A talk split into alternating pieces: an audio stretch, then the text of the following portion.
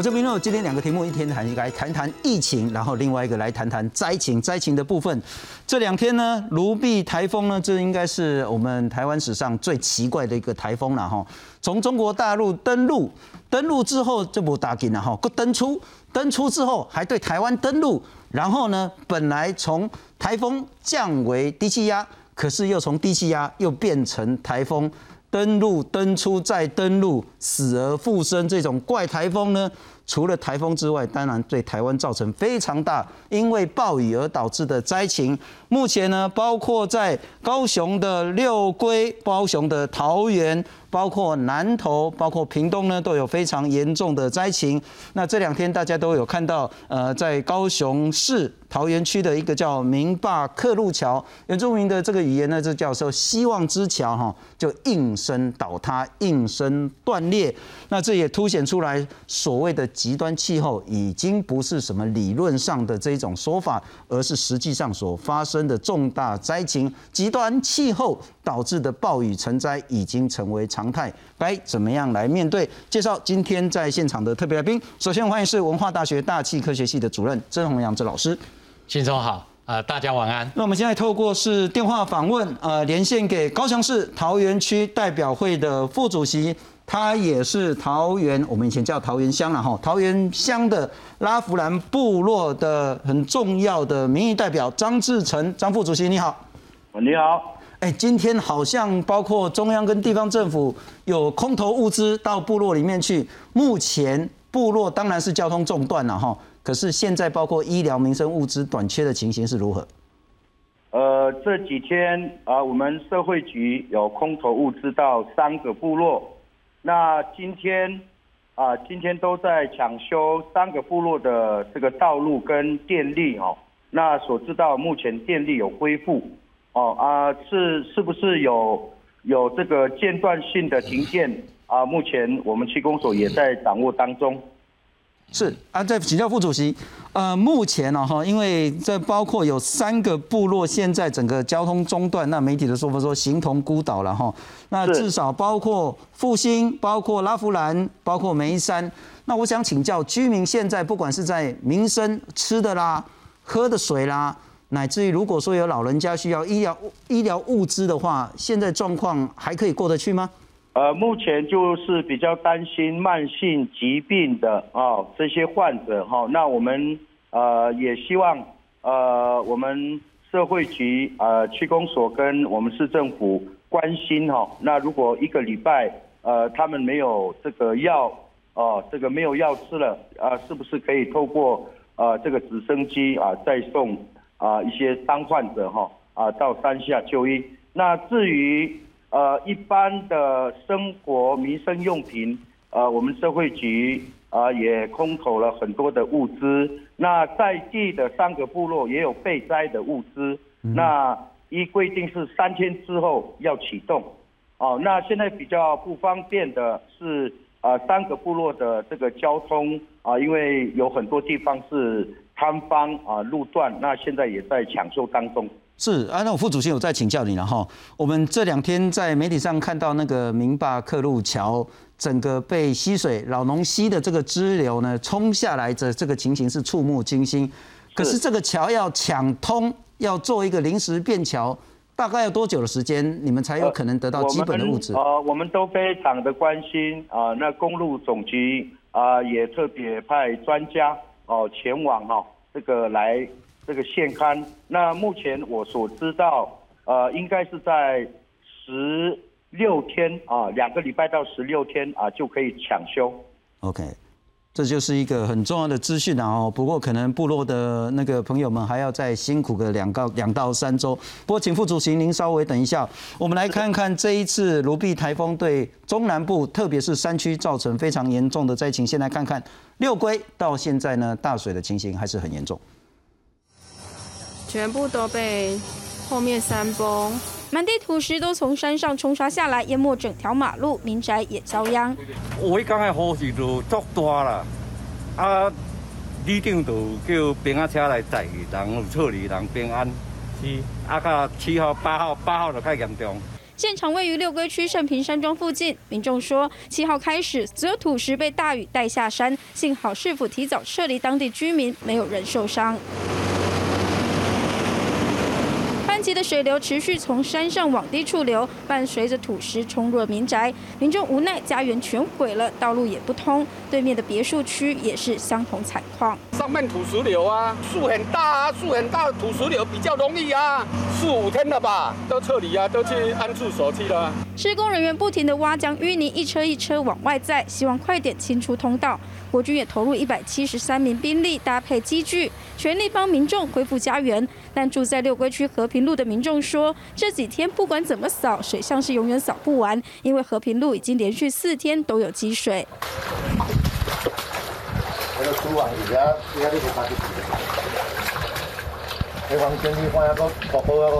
水退了又淹，淹了又退，居民无奈。市府水利局统计，从七月三十一号到八月七号，山区水量惊人，桃园六龟这两区分别排第一、第二名，都破两千毫米。居民只希望早日放晴，有时间修复家园，也不用再住的胆战心惊。记者王庭梦昭全高雄报道。不当暴雨成为常态之后，大家就会很关心。南横是不是呃之后的这些附件的情形会是如何？不过我们来看看地图，然后透过 Google Map 可以看到，其实我这个年纪应该很多年轻人那个时候的年轻人有去过南横，可是八八风灾之后南横就断了。那好不容易这一两年呢，部分路段有抢通，我们来看看南横就是这一条了哈。这个是从宝来可以一直通到池上的，那现在应该在后段这边路还是不通。可是我们来看看这一次灾情最为严重的桃园区。那这个呢，红色点呢，这个是秦河部落。那这一次呢，这个明巴路克桥呢，克路桥呢，它其实大概就是在呃老农溪这边，然后呢，大概就是在东庄溪再往上一点点，整个桥就冲毁了。那在这上面呢，会有包括复兴部落。包括拉弗兰部落，那以前叫做梅兰部落了哈。那还有再往上一点点的梅山部落。那因为这个桥呢，在八八风灾的时候呢，其实是已经严重毁损。那之后呢，花了很多的经费重建，可是在这一次卢碧台风之后呢，又再度的整个遭到冲毁。我们再来看看，包括说南藤重建的问题，包括说。整个暴雨的问题，也包括说在部落居民他们的生计、民生、医疗物资的问题。脚受伤的民众坐在轮椅上等待直升机载他下山就医。现场位于桃园区张山国小复兴分校旁的空地，因天候不佳，原定清晨七点多从小港机场起飞的直升机，十点三十九分才出发。上午出动两个架次，载运九百五十六公斤物资以及三名病患、两名家属。你说那个断桥的关了？对对对。好，哦，这是掉到到到水里面的。直升机连续两天穿梭在山区。第一天，直升机上装设的红外线热显像仪记录到明坝科路桥断桥后的景象。从空中鸟瞰，山区多处农田、道路都被滚滚黄水淹没。台电人员也跟时间赛跑，八号晚间八点前将山区的电力全部恢复。高兴高兴，然后我们都可以连到网络灯源回来。缺电的问题解决，却苦恼交通问题。当地正是金黄芒果采收期，却因为断桥无法下山，让农民忧心。采收好的芒果送不出去，而果园内的水果也可能被打坏。人家已经订好了宅配，我要去要宅配的，人家已经给钱了。啊，现在没有路了，出不去了。市府统计，这波雨势是高雄在莫拉克风灾后所碰上的最大降雨。辖区有高达九十四条土石流前世溪达红色警戒，山区撤离人数也是历年来最多，撤离了两千三百三十七人。市府目前正在全力抢通，不过交通部长王国才与公路局上午勘察明坝克路桥抢修现场，规划先以打设河床便道衔接原钢便桥的方式先抢通，初步估计至少需十六到二十天。记者王婷、孟昭全高雄报道。我们再透过电话连线请教副主席。副主席啊，看起来这个南横公路就是包括刚刚我们谈这三个部落唯一的连外道路。可是如果两三个礼拜搭便桥，那个包括说安全性、稳固性还是有很大的问题。对你们来讲，你们期待的是什么？呃，当然，呃，目前最希望是先啊做这个便道哈，那让呃三三个部落的这个金黄芒果啦。哦，希望呃能在更短的时间哦运输下去，因为这个是我们三个部落主要的呃一年的收入哦。那另外呃除了这个这个便桥之外，我们希望呃公路总局有更长远的一个计划哈、呃规划把这一条路哦把它呃做得更更稳更扎实。嗯哼，是是是。不过那个副主席，我也请教，其实您更清楚说，这个明坝克路桥，其实在八八风灾、莫拉克台风的时候，是整个都被冲毁了。而这十多年来，其实也一直想要重建，但是包括说明坝克路桥的中上游那个整个坍塌的情形也很严重。那其实，在工法上是很困难的。有没有一个比较永续长久的做法或想法？呃，我们其实也提供给公路局很多的想法，但是呃，如果说呃，比如说以隧道或是从更上面的呃这个路段来做，花的经费会更多。那我所知道，明巴克路桥它是属于中级道路，它不是呃永久道路。那这个未来还是要请我们呃公路局呃要花一点心思哈、呃把这个这一段哦、啊看用什么样的功法呃让这个道路呢啊这个更稳固哦啊来呃这个让上面的部落哦有一个呃安全的道路啦。是，那那个副主席，我再请教一下哈。以前的时候啊，如果遇到这种重大天灾的时候，部落那个通讯呢，一定都会出问题。可是是这几年下来，不管是中华电信的讯号啦，或者是其他的这些讯号啦，在通讯上，就算是部落，它是不是还是能够维持最基本的一些对外联系呢？呃，这一次啊、整个通讯啊、因为呃都很呃很方便，所以我们啊、指挥中心包括市政府这边都能掌握上面三个部落，即便是断桥的哦、这样的一个状况，都能掌握上面呃人员的安全啊啊、部落的安全。是是，非常谢谢副主席，呃，也祝您跟您的所有的部落族人呢，通通一切平安。非常谢谢张志成张副主席跟我们做电话连线。不过再请教一下曾宏阳曾老师了哈，是呃，我们等一下来看看这一次的雨量是非常非常惊人的，是可是恐怕我们要习惯这种非常惊人的雨量，一天到晚大概就是这样子。我我再想请教一下，这个已经不是理论了啦，然后这就是一直接二连三发生的事实。对我们在应变乃至于一些思维上应该做什么样的调整？呃，其实我们在思维上面呢，实际上来讲，啊、第一个在观念上面，啊、我们不要觉得啊、我们有最安全的、万无一失的这件事情。也就是说，过去我们在设计的时候，我们都会想说，我今天要有一个最安全，也就是说零容忍。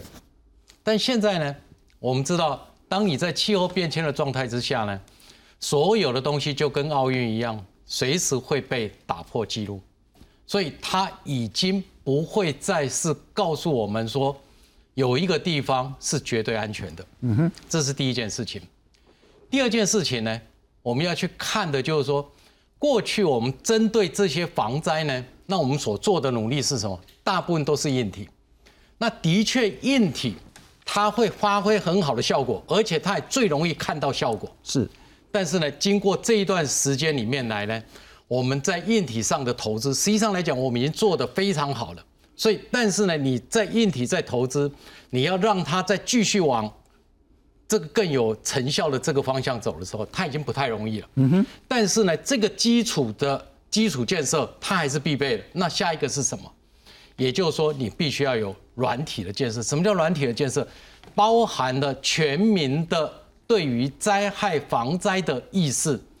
好，那在这里面呢，我很多的这一种的防灾意识的提升呢，实际上来讲，需要透过全民来做。那现在在这个地方，我想啊、给各位做一个呃，在二零一九年所做的全球的自然灾害的一个调查报告。那这个调查报告跟过去的调查报告呢，有点不太一样。过去的调查报告都会告诉你说，自然灾害呢，在全球分布呢，死了多少人，造成了多少损失，大概是这个。但在这一年的一个报告非常特殊，他在强调的一点，就是呢，你在全民的共识的这个建立上面呢，媒体到底扮演什么什么角色？那这个因为今天在媒体，所以我特别要强调这一点。是，那各位如果去看到这一张图，它这个呢是在告诉我们说，啊，那我们在报道上面呢，到底报道这个灾害呢，到底报道的次数有多高？那在这个地方你可以看到，欧洲报道的次数是最高的，那是不是欧洲的灾害是最大的？那你会看到了欧洲、美国。亚洲，然后一直往下来，那是不是报道的越多的，代表着你的灾害越大？那你会看到另外一张的报告，嗯哼，他会告诉你说，当这个报告呢需要多少人，这个报道才会出来？那你会发觉到说，对不起，那个我们刚才谈到最多的这种欧洲，它只要一个人。就在最底下，OK。美国在越越上面，那你的那个死亡人数最多的，在媒体被报道的几率最低的，是在非洲。那这个意思代表什么？代表了，当然你可以说它的这一个经济然后各方面的程度。另外一个就是当你要做好防灾。媒体在这里面所扮演的关注的角色，跟你在观念上的一个建立，是不是在时常的提醒？因为我们知道，在所有的这种灾害的发生，嗯哼，就跟刚才我们主持人所说的，我们都时常面对的是破纪录。破纪录就是我没想到，那意思也就是说，即使我面对的超前部署，我什么都不好了，那那个是一个情境的假设。对不起。大自然不会按照，不一定会按照你所假设的情境来做。是，那你唯一的方式就是提高你的警觉性。我这样子理解张老师的说法是说，如果一个国家的灾难危机意识越强，是它的导致灾难的成本或者是这一个所谓的伤害就会越小。是的，你如果越不在意，或是媒体越不报道。那么这个背后之发生的这些死伤可能更严重。是的，举一个例子，这一次呃，卢比台风虽然雨势惊人，但很显然没有人因为这样子而被夺走生命。是。那我们做了什么事呢？我们之前的疏散做得很好。对。我们整个通报做得很好。是。刚刚为什么特别请教副主席通讯这件事情？是。十多年前的时候，常常会说孤岛，孤岛的意思，海地发生沙袋几波狼灾。那时候的记者常常都要抢进，抢进，什么挺进到哪里哪里去，因为资讯出不来。但是现在，如果我们有好的资讯，我们有好的一些准备，以及足够的这些疏散、驱散、疏散的这些动作的话，我们就可以把灾难降到比较低。不过，我们现在面临到一个问题是，当暴雨成为常态的时候。刚刚我们在谈这个叫做明坝克路桥，那媒体上都有看到这样子桥被冲毁。也许我们来看看位置了哈。明坝克路桥是在秦河部落再往上一点点，应该是这一个呃玉穗溪再过来这一个这一段整个被冲毁的。可是这在八八风灾的时候整个毁掉，是这中间呢又有很多很多的挑战。好不容易呢这个桥呢盖了之后，这一次又毁了。很大的关键是什么？我们透过 Google Map 来看看。这整个产业道路往上的中上游呢，你可以看到，它整个山坡坍塌的问题是非常严重的。换句话说，你哪几个大雨落来，都归也弄落来啊。那那个就问题是在中上游，包括水保的问题，包括说整个警戒的问题该如何面对。而这一次呢，除了高雄之外，今天呢，在台南地区呢，也传出来非常多的这些灾情，我们也来看看。台南九号凌晨的一场大雨，又造成沿海一带有淹水。台南将军区的广山里，当地民众一早五点多就发现社区已经积水，积水最深达到三十公分，就连附近农田都被水灌满。目前抽水机全开，所幸已经慢慢消退。八点左右，阮家的水位量，诶，差不多伫个两两百公里，哦，啊，所以讲伫测高吼。先色不及的情形下，来造成这个路面淹水。暴雨肆虐，包括沿海的北门、将军、七股区雨势惊人；滨海的北门、将军、七股区九号的累积雨量包办全台前三名，加上正值满潮，让排水宣泄不及，各地的低洼处更一度水深及膝，不少人家泡水。北门的庙宇正值普渡期间，也被大水搅局。到家了，今哪里会知影吗？知啊，还准啊，迎到家，因为你在做生意嘛。哦。早上无引起这么好度的退潮，你准啊，你准啊涨潮了没吗？所幸雨势稍晚后，这些淹水的区域也逐渐退水。水利局统计，全市既有三十四站的抽水站起抽，总抽水量约两百七十万吨。同时也提醒，西南风仍持续影响，一有短延时强降雨发生，请沿海的市民朋友留意海水倒灌或积淹水的情况发。生。记者郑恒台湾报道。刚我们谈的是南部，包括高雄，包括台南。不过我们现在来关心南投，南投仁爱乡呢，这一次呢灾情也非常严重。我们也是透过电话连线。给南投县仁爱乡瑞岩部落，瑞岩部落呢，其实有“天空之城”美称的这个地方。那也许我们先来看看位置了哈。呃，这个是四甲从雾社可以一直到大屿岭的这一条道路。不过它是那个头八九，就是这边有一条比较小条的产业道路。换句话说呢，在交通上呢，本来就比较辛苦困难。而每一次大雨来的时候呢，大小摊方不断。我们透过电话连线，请教在瑞岩部落呢。呃，很积极参与整个部落重建的瓦利斯铁罗尔，瓦利斯你好，嗨嗨，你好你好，呃，状况严重吗？现在这一次，呃，现在哈，因为刚台风过去，那其实呃，真正比较严重的灾情是在部落所有农夫的灾情上啦，因为那个雨势哈，它从，诶，从上礼拜一一直延续到前天，哦，所以也是蛮长的一段时间。在农作物的上面，其实有很多的农损。那也也跟你刚刚怎么样？就是我们的道路是稍微比较偏远。那我们这边路段的话，那在这两天，我们公所跟政府有很积极的在帮我们做抢通跟修复。那目前通往翠峰跟通往我们雾社的路都已经呃相继开通，但是路况其实一直都没有很。很理想啊，然后一直一直都在跟我们政府去做相关这样的接洽啊。那其实我我们比较担心就是这次我们呃，因为有很多菜车因为这次台风一直出不去哦，甚至还打到回府哦，甚至到自己的农田，所以就有造成这样的一个蛮严重的一个灾情啊。是啊，那个瓦利斯，我再请教一下哈。刚刚我们跟那个桃园那边的那个部落的民意代表联络，他们说第一个呃物资了哈，因为今天有紧急空投相关的，包括医疗民生物资。那你们在民生物资上会有短缺的问题吗？在一两个礼拜内？目前是我我看状况是还好，因为这三天。有积极去做抢工了啊！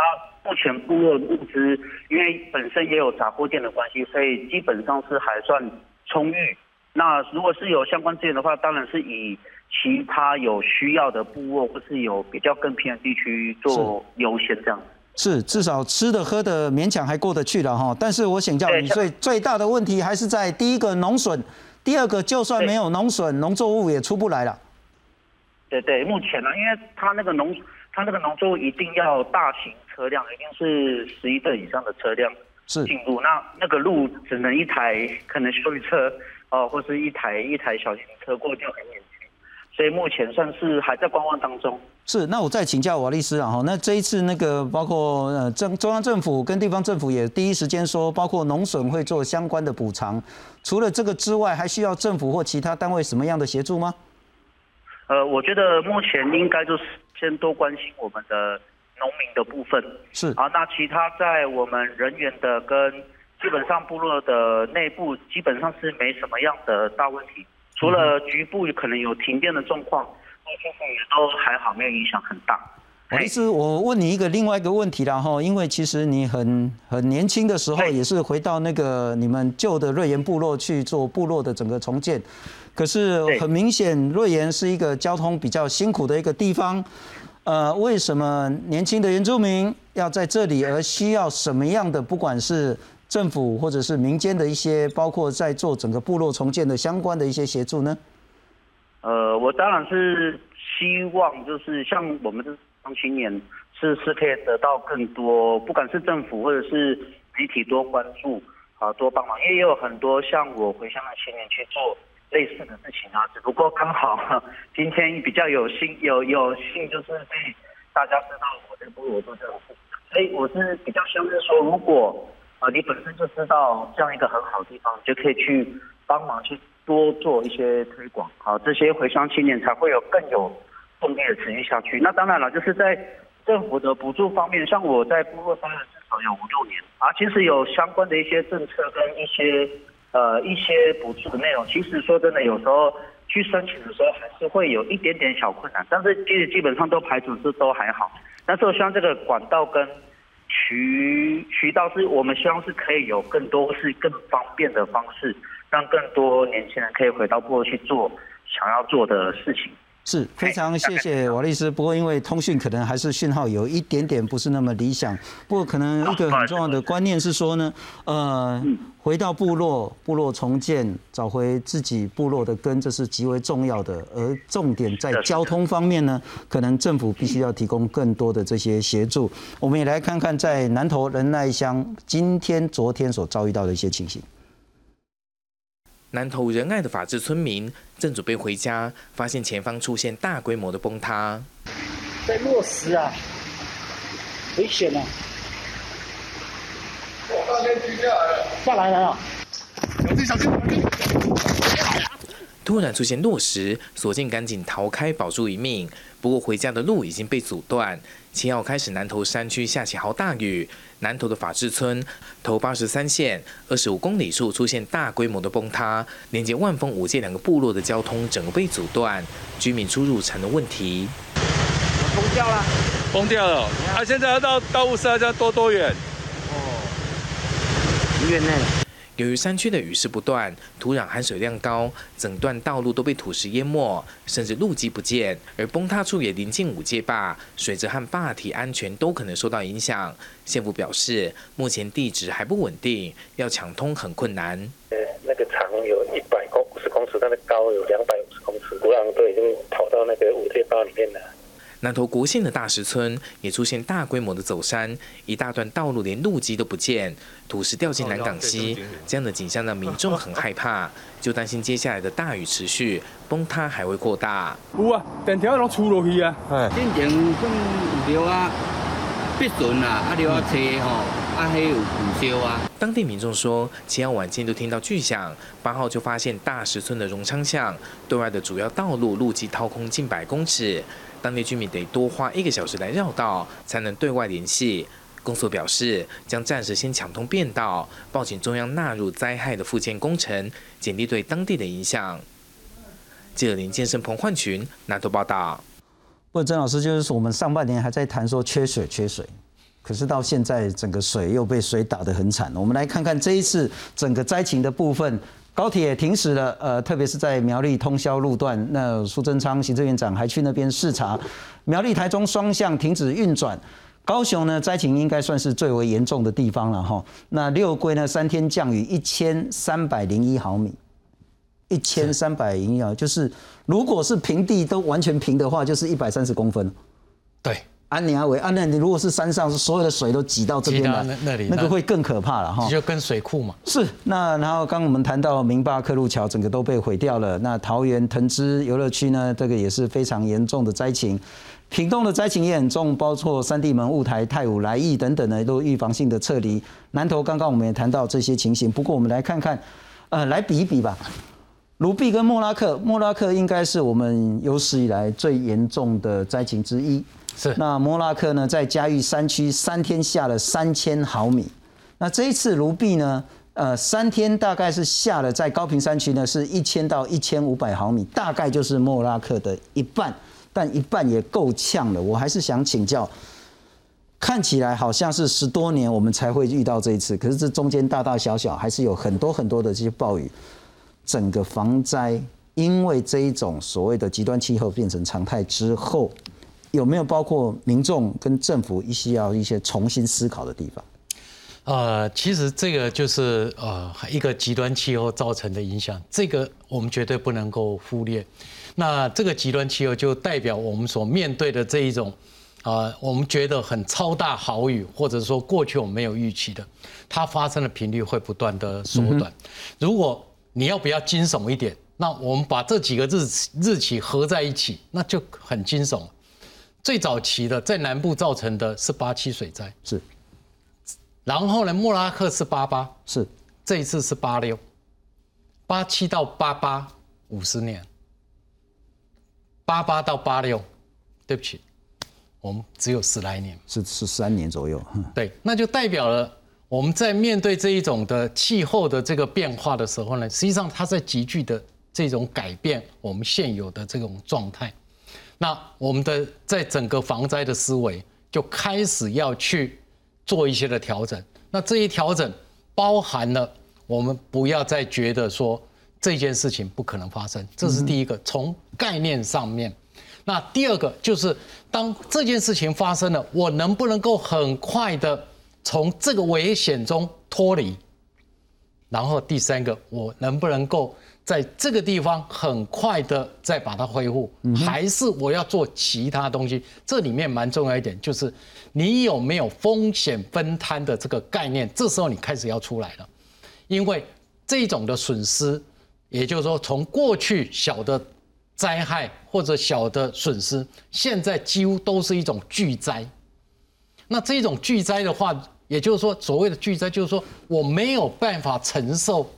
再恢复，所以这个地方我一定要想办法把这样的一种风险要把它分摊出去，是让我有机会再次的站起来。这当然是一个最坏、最好的方法，就是我们在整个的国土的这个策略上面开始规划哪些是不适宜的，你要去做一些的这一种的一种设计，让可能面对的这个风险的。平均的把它降低下来，是，这是一个非常重要。当极端气候变成事实的时候，整个风险控管如果不能完全的避灾，恐怕如何快速的减灾复原，那是更重要的思考。